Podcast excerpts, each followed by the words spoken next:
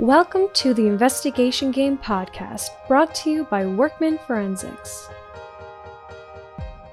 Welcome to the Investigation Game podcast, hosted by Leah Wheatholter, CEO of Workman Forensics in Tulsa, Oklahoma. Joining Leah today is Rick Roybal. Vendor risk management activist, author, and speaker, Rick Roybal has worked in the oil and gas industry for over 15 years. His early career in technical writing fostered a desire for organizational policy and procedural development. Today, Rick is a project manager for Martindale Consultants. Rick's experience in vendor due diligence and compliance gives Martindale a front seat view of the risks inherent in their client's vendor management process. Rick also serves as the president and chair of the Vendor Roundtable. Rick has earned three degrees a BA in Russian, an MA in linguistics, and an MBA in finance and accounting. Rick is a certified fraud examiner and certified information systems auditor. Thank you for joining us today, Rick. Well, thank you for having me. I really uh, have been looking forward to uh, joining you on a podcast. I've listened to several of them and uh, I've been wanting to join the fun here. So I'm ready to go. yeah, well, we're super glad to have you. Um, now, I ran across your name and information uh, on LinkedIn, but then also because you wrote an article for the ACFE's fraud magazine, and it was called it is called Keys to the Kingdom Oil Field Fraud, a fictionalized case story about vendor fraud within the oil and gas industry. So, what was the source of inspiration for this case study? Mm-hmm. Well, I, I, think first of all, just a little bit about my background. I, you know, have a, a degree in Russian linguistics, and, and, then I had this MBA in finance accounting, and I, I have always seemed to kind of meld these things together. I used to teach um, literature classes and writing classes at the university, so I, I've always loved to write, whether it's a report or whether it's a story. And so when I started kind of coming across some of these case studies, I said, let's let's do this, but let's change up the names and the faces and everything. And so I fictionalize these things, and then and then I kind of add a little detail because I don't know all the parts of the story, but uh,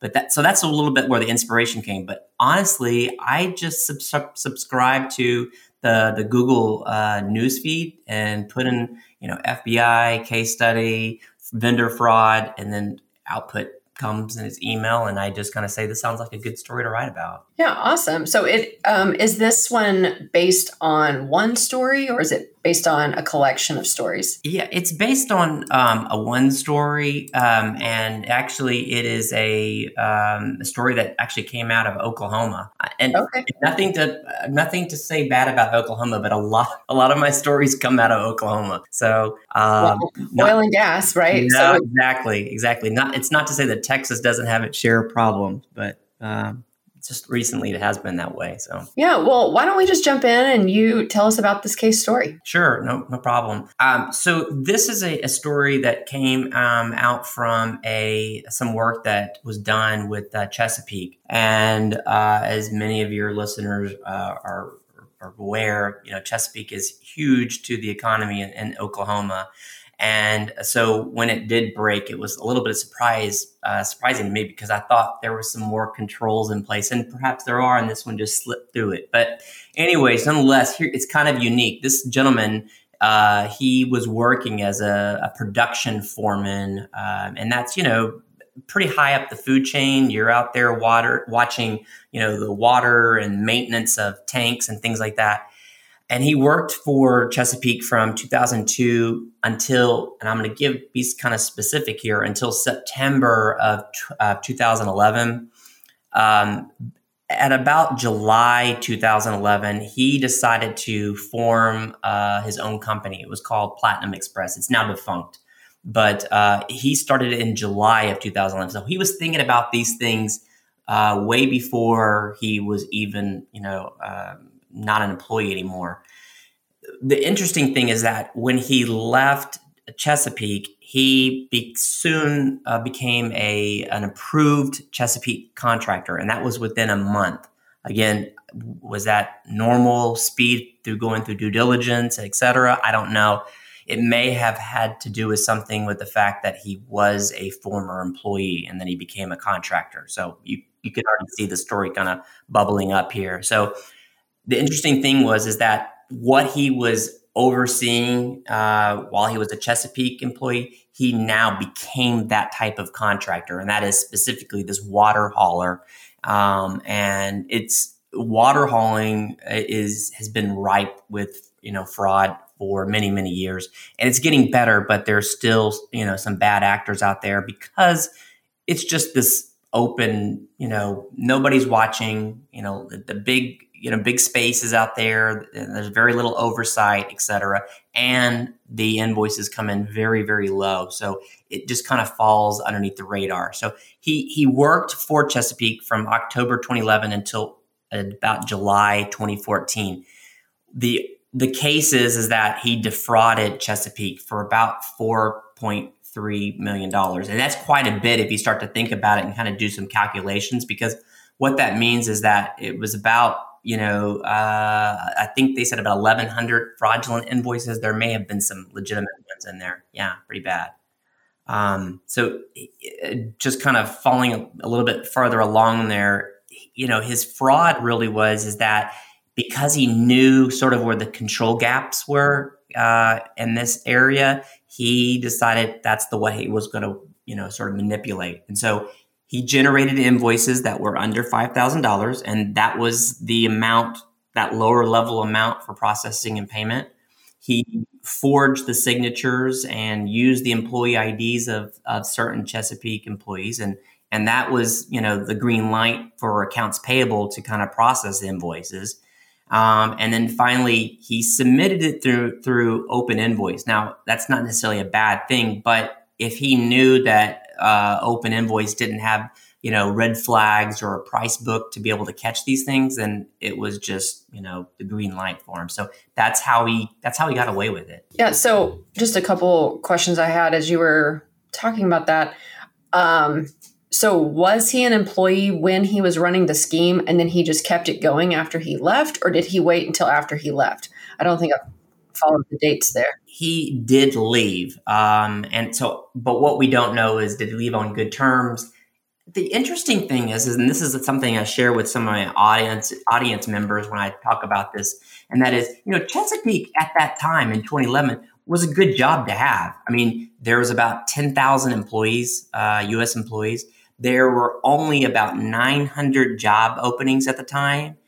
Uh, catch this, Leah. There was 160,000 applicants you know, going for those 900 jobs. So it was a good, it's a good job to have.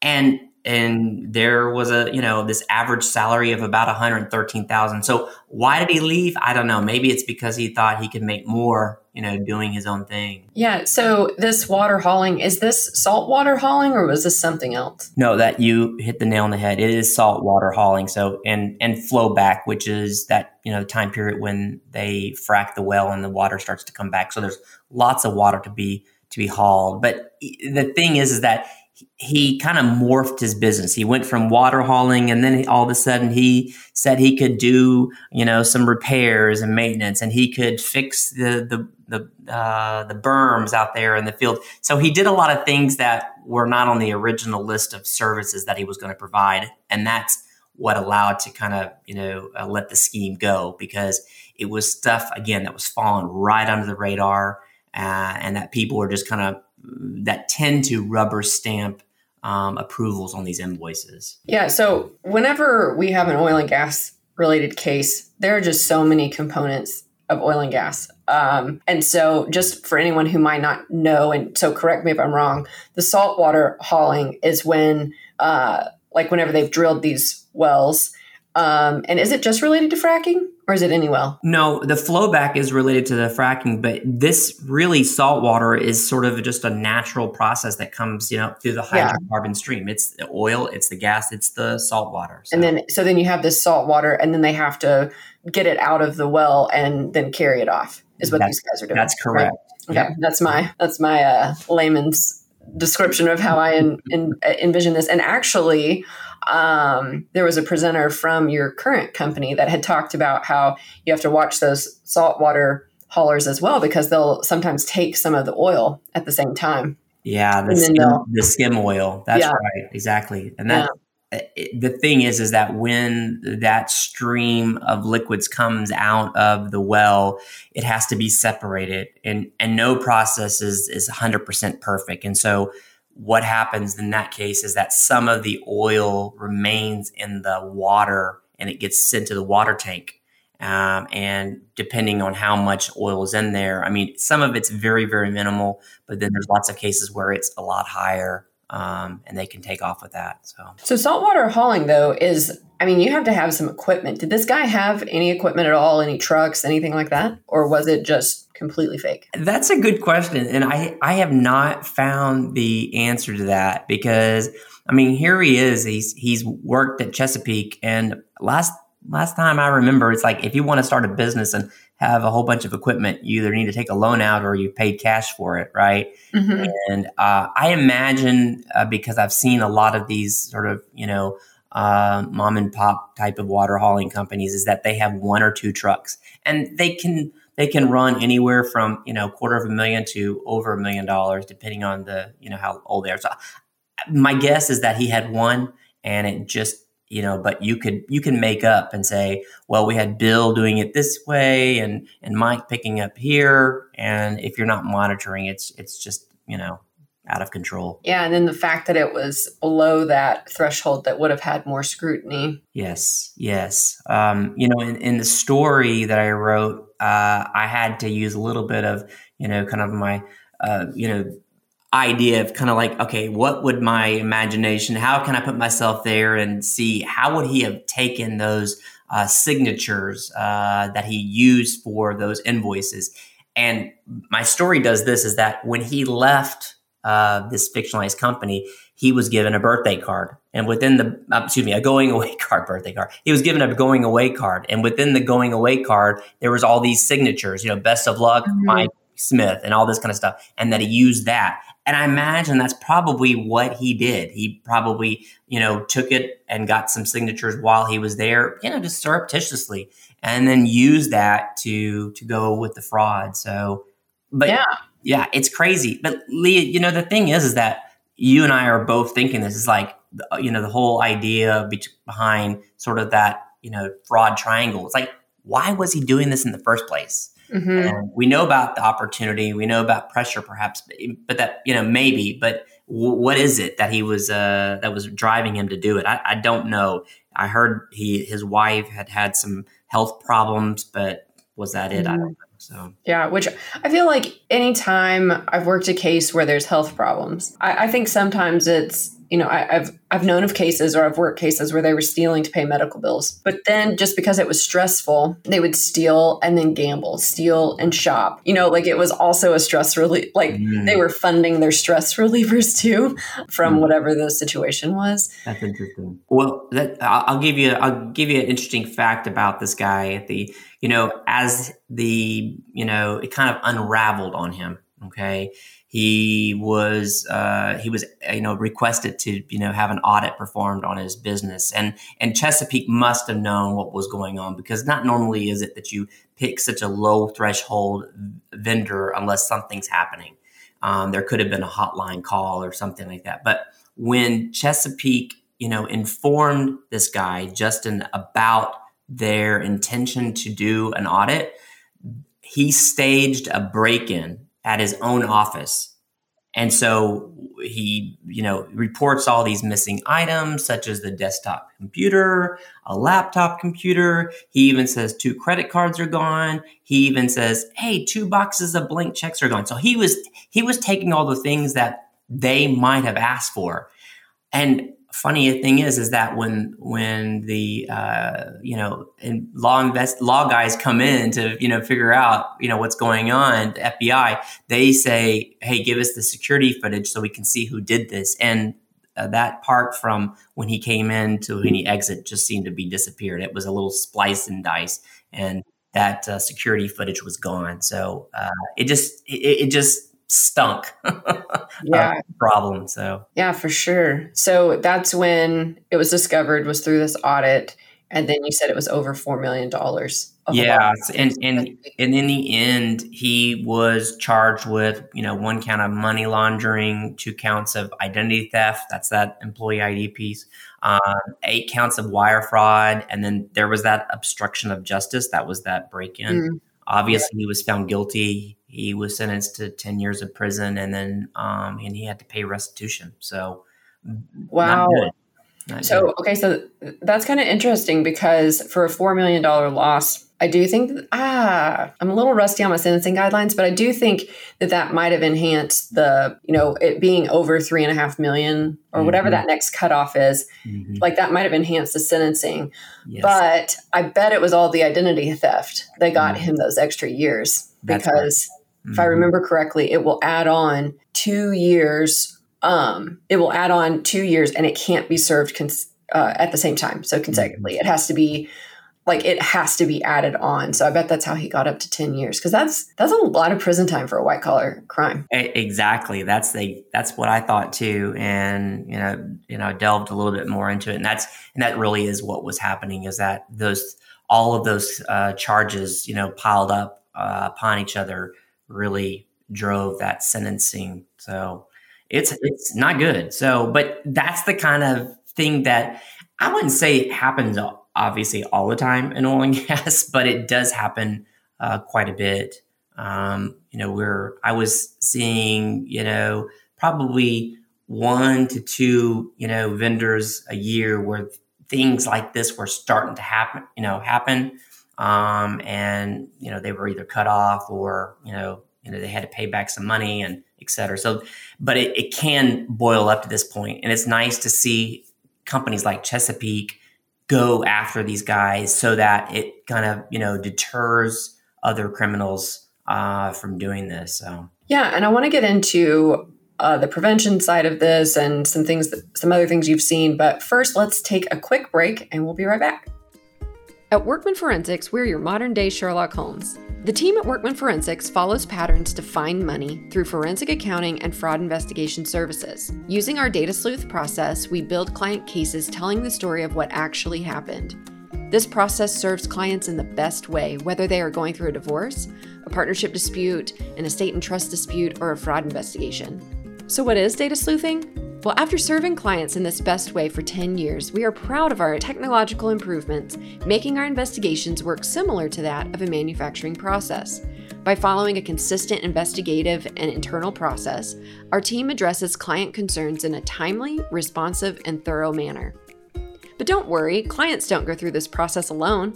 We believe communication is vital to the success of an engagement, so each client is guided by a highly trained and specialized expert forensic accountant along the way. And because we think data sleuthing is the best way to investigate financial disputes, we work to train other professionals as well through our investigation games, guided interactive workshops, and our Be a Data Sleuth seminars. To learn more about any of these services or trainings, visit our website, workmanforensics.com. In fact, our website is full of resources for anyone looking to learn more about forensic accounting, fraud investigation, or our data sleuth process. This includes blog posts, free Excel downloads, more podcast episodes, and links to our YouTube channel. So, if you're looking to get into the investigation industry, or if you've been an investigator for years, we know you'll find something helpful in our free resources. So, visit our website, workmanforensics.com.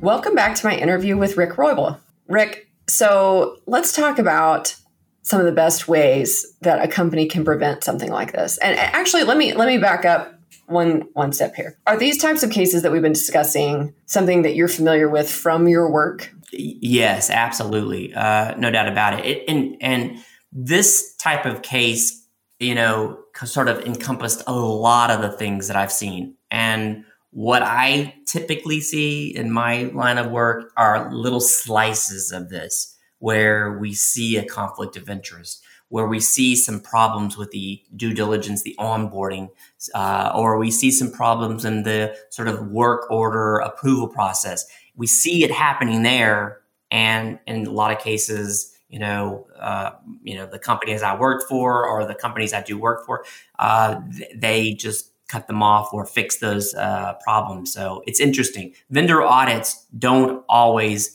you know, result in the vendor getting fired or the vendor changing the processes. what it usually does, it's a reflection back upon the operator where the operator says, look, we have a we have a big control gap here. We need to fix so fix this so that other vendors are not doing the same thing to us. So yeah, so your clients in in your work, you're dealing with the operators. Yes, that's correct. Mm-hmm. Yeah. So then, what are some of the best ways for a company to prevent something like this, whether it's oil and gas or, or likewise? But you know, what are some of those things that you recommend to your clients? Yeah, definitely. So let's let's let's take it from this kind of this purview, this grid of using this case. Okay, um, you know, some of the things that went wrong that I would recommend if I saw something like this is that number one is hiring you know employees relatives or former employees that really should be something that's discouraged. Um, you know it's while it's hey i have someone to bring on. It's my brother's cousin sister. Yeah that's good but you know what? It's sort of you know that arm's length transaction it doesn't work very well. So that's one of the things that i would discourage. I also look at that at the vendor level is two, level two, and that is if I see sort of this, you know, brother hiring a brother to do work and renting, you know, the equipment and paying, that's a big, big red flag. So I always address that. Um, as I mentioned before about the due diligence, you know, vendor due diligence is an absolute must. You know, I, I recently listened to one of your podcasts where uh, the gentleman was talking about due diligence process, and he he and his company really dig into these, uh, you know, prospective uh, clients and such, and and that is a uh, a big must. And the reason is is because if you just hire this company and you don't look and see who's running it or what they've done or uh, you know the issues that they have, you know, you're just opening up yourself for you know for failure. Um, the other things that I would probably recommend, uh, you know, just using this case as an example, is that um, it's always important to be doing a vendor risk assessment, you know, uh, either upon yourself or hiring someone to do it. And really, that risk assessment is this: is that you take your vendor base, you kind of do some you know, simple pivot tables where you're looking at the expenditures, you're looking at the number of invoices, you're you're pulling in some data like perhaps accounts payable has a file that they you know use to uh, say i've got issues with this uh, uh, vendor or i've had this problem or this payment was had to be resubmitted. Data like that is excellent and the richer the data the more data that you bring in that is makes a really good risk assessment process. Now ha- that being said the risk assessment process process should be followed up by vendor audits. And they can go on with any type of flavor like where you have just a sort of siloed approach. You look at one thing or you have a sort of a wide you know look at vendors. But it's so important because it gives your vendors a message that it's important uh, that we make sure that these charges are validated that you know you're doing the right thing and that we're doing the right thing. So those are some of the types of uh, recommendations that i would make. You, you know using this case as an example. Yeah so when you're talking about vendor audits are you talking about when the operator or the you know your client has an agreement with a vendor and within that agreement there's an audit provision. Are those the types of vendor audits? Are you talking about audit for the operator their list of vendors? And so you look for outliers and then you dig down deeper. Or are you talking about both? A little bit of both. Okay. a little bit of both yeah. Um, typically what we're doing is we're working with operators uh, you know upstream midstream downstream and saying, "Hey, let's uh, take a look at your you know vendor base and the spend expenditures, et cetera. Make a sort of a selection and then conduct audits based upon that provision in the MSA or the, the agreement." Um, and then say, hey, look, we're looking at the financial records and anything kind of related to that. That's that's the type of work that we do. Yeah. So just kind of a compare and contrast because um, I know whenever we're talking about embezzlement, sometimes or other fraud cases, we're talking about small businesses where one person handles everything and there's really no vendor management system. And really, you're talking about organizations that have a vendor management system that do have these agreements. I know that um, we were just doing a simple training for a midstream oil and gas company, and it was like, you know, going to take like one morning or something. And I had to sign this massive master services agreement for them, which included that audit provision. But so often companies don't even have that. So I just kind of want to distinguish that, um, you know, when somebody does have a vendor management system, that there is that provision where you can then drill down with, you know, there is that audit provision where you can work with the vendor to audit their records. Yeah. And, and you and I both would say if that's not something that's in your service agreement, that that's something that uh, is an absolute must. Um, you know, trust but verify, right? And um, it's just a, you know, it's a mark of a very sophisticated company that would have something like that. Those that don't have those types, and it's it's it's rare to see that with an operator. I mean, typically, what we might see with an operator is that they don't they just don't have a service agreement at all with them. Um, but without that, you know, provision, uh, it's just it's almost impossible to go about doing the audit too. So, um, yeah, we've I had one several years ago, and actually, I guess it was kind of in oil and gas. It was a subcontractor of a subcontractor type thing, mm-hmm. and uh, so whenever they had contracted out this work to um, the subcontractor, like B, uh, they in their agreement, and you know, I have this with my independent contractors as well, like that we can audit the time records, you know, however you're billing us, we can audit that before we pay your bill if we think that we need to. Anyway, this uh, it turned into a really interesting case. I have no idea where it ended up because um, our work on it was just kind of different. Uh, but anyway, subcontractor B just started refusing to comply with that vendor audit. And so, of course, it's kind of like, well, okay, then this is totally fake. Anyway, fun end to that story is that the guy, the subcontractor, was supposed to be a professional, like a licensed professional, and he was not at all. And he had even forged or had like stamps made because uh, he needed to stamp some documents and even had that forged. And anyway, it was a fun case. But, but yeah, as soon as they started refusing to cooperate, it's like, okay. Those are red flags. Those yeah. red flags, right? So, for sure. For sure. Like, probably none of their invoices are legitimate, you know? Yeah. Yeah. Um, well, interesting. Well, I want to have enough time to talk about the oil and gas vendor roundtable. Yeah. What is this? Yeah, sure. In 2014, um, you know, I was living in Denver, working for an operator up there, and um, to be honest, I, you know, I just didn't know. You know, were there any other, you know, Rick Roybals out there, you know, in the sense of vendor auditors? Um, I knew of a couple, but really, honestly, that was just who are they? You, you, try to look on LinkedIn, and that's you couldn't find many. So um, I, for, I, had a very fortunate phone call um, that got set up with me, and it was a person that was working for another operator. And she called, and we talked for maybe two or three hours. And at the end, we kind of both agreed, it's like, wouldn't it be great to to do something like this where we meet you know, often where we can talk about these cases or, you know, just best practices, et cetera. Well, that birthed uh, an organization um, about six months later. And so ever since then, you know, we have been meeting usually about twice a year. Um, COVID has certainly changed things, but we meet twice a year and it's grown from 10 people at that very first meeting to now over 500 people across the world. And yeah, it's phenomenal. Uh, and it's not just now vendor auditors. You know, we have accounts payable and other accounting, you know, folks coming in. We have contract management. Um, we have risk that's coming in. And then sometimes we just have, you know, the operations that come in as well. In fact, uh, interestingly enough, we have a, a class that's coming up on April the 6th. I don't know when this is going to run, but on April the 6th, uh, this uh, in a few days, and it's about how to audit water haulers.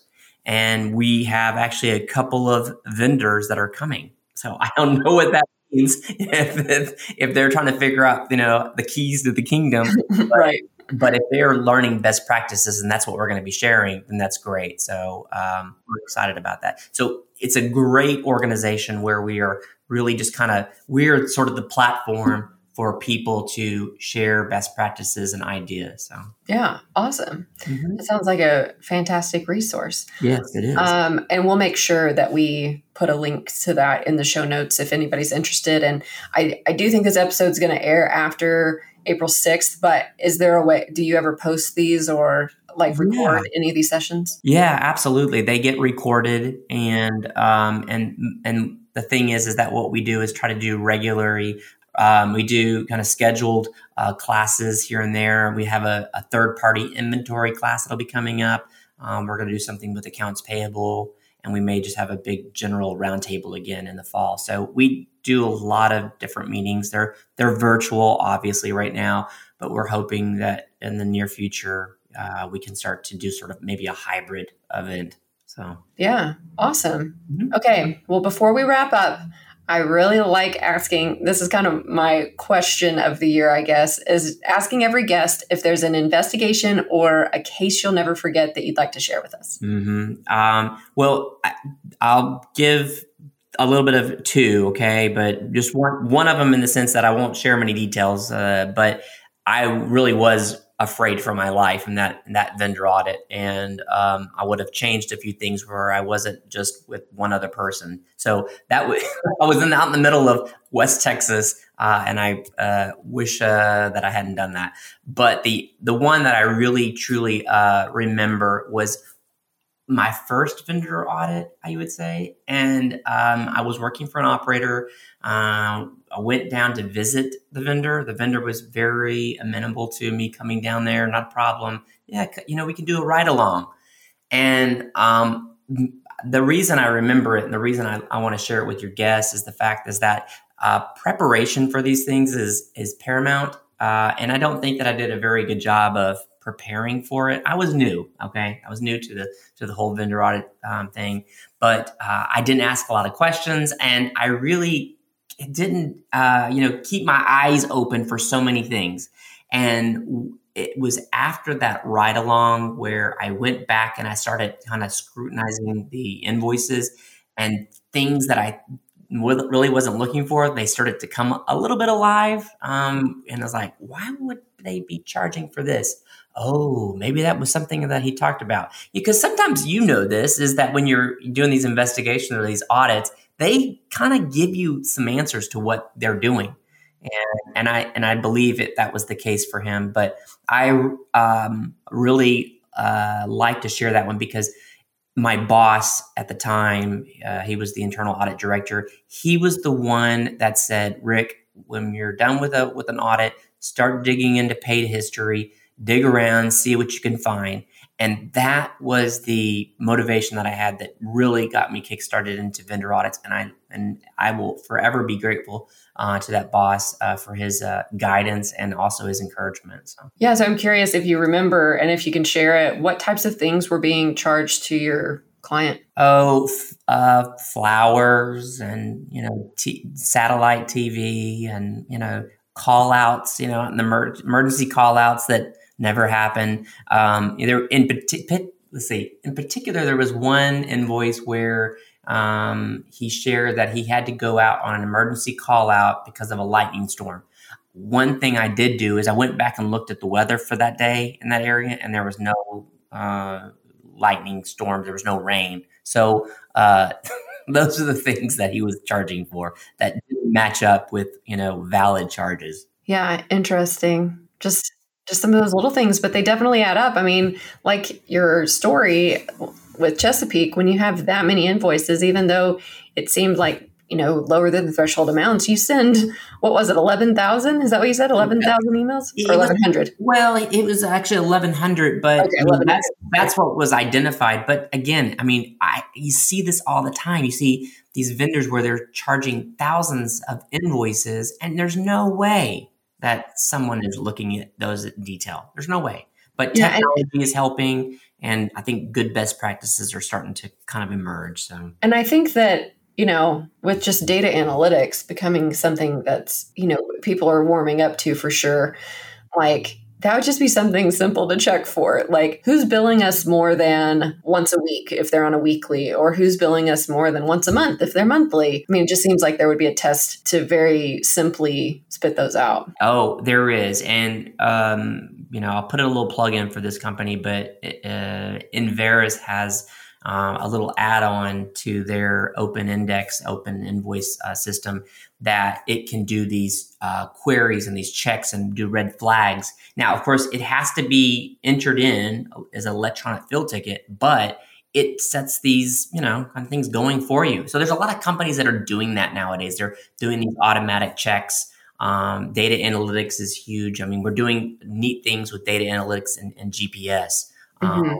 And so, yeah, it's great, good stuff. I love technology. Yes, I love GPS. Like, I love having that data to just, you know, oh, how are we going to know which of these are legit or not? And then you find out there's GPS data, like, boom, that's all I needed, you know? Yes, exactly. The facts are the facts. I mean, you can't argue with it. Like, this, sorry, but you weren't there, you know, yeah. or, or you you know, didn't, you know, take that much time to do your, what you were saying you did. So, yeah. right. Or there was no storm on that day. Yeah. So, there was no storm on that day. those, those are the things I love. Those are real clean, clear. Yeah. That's awesome.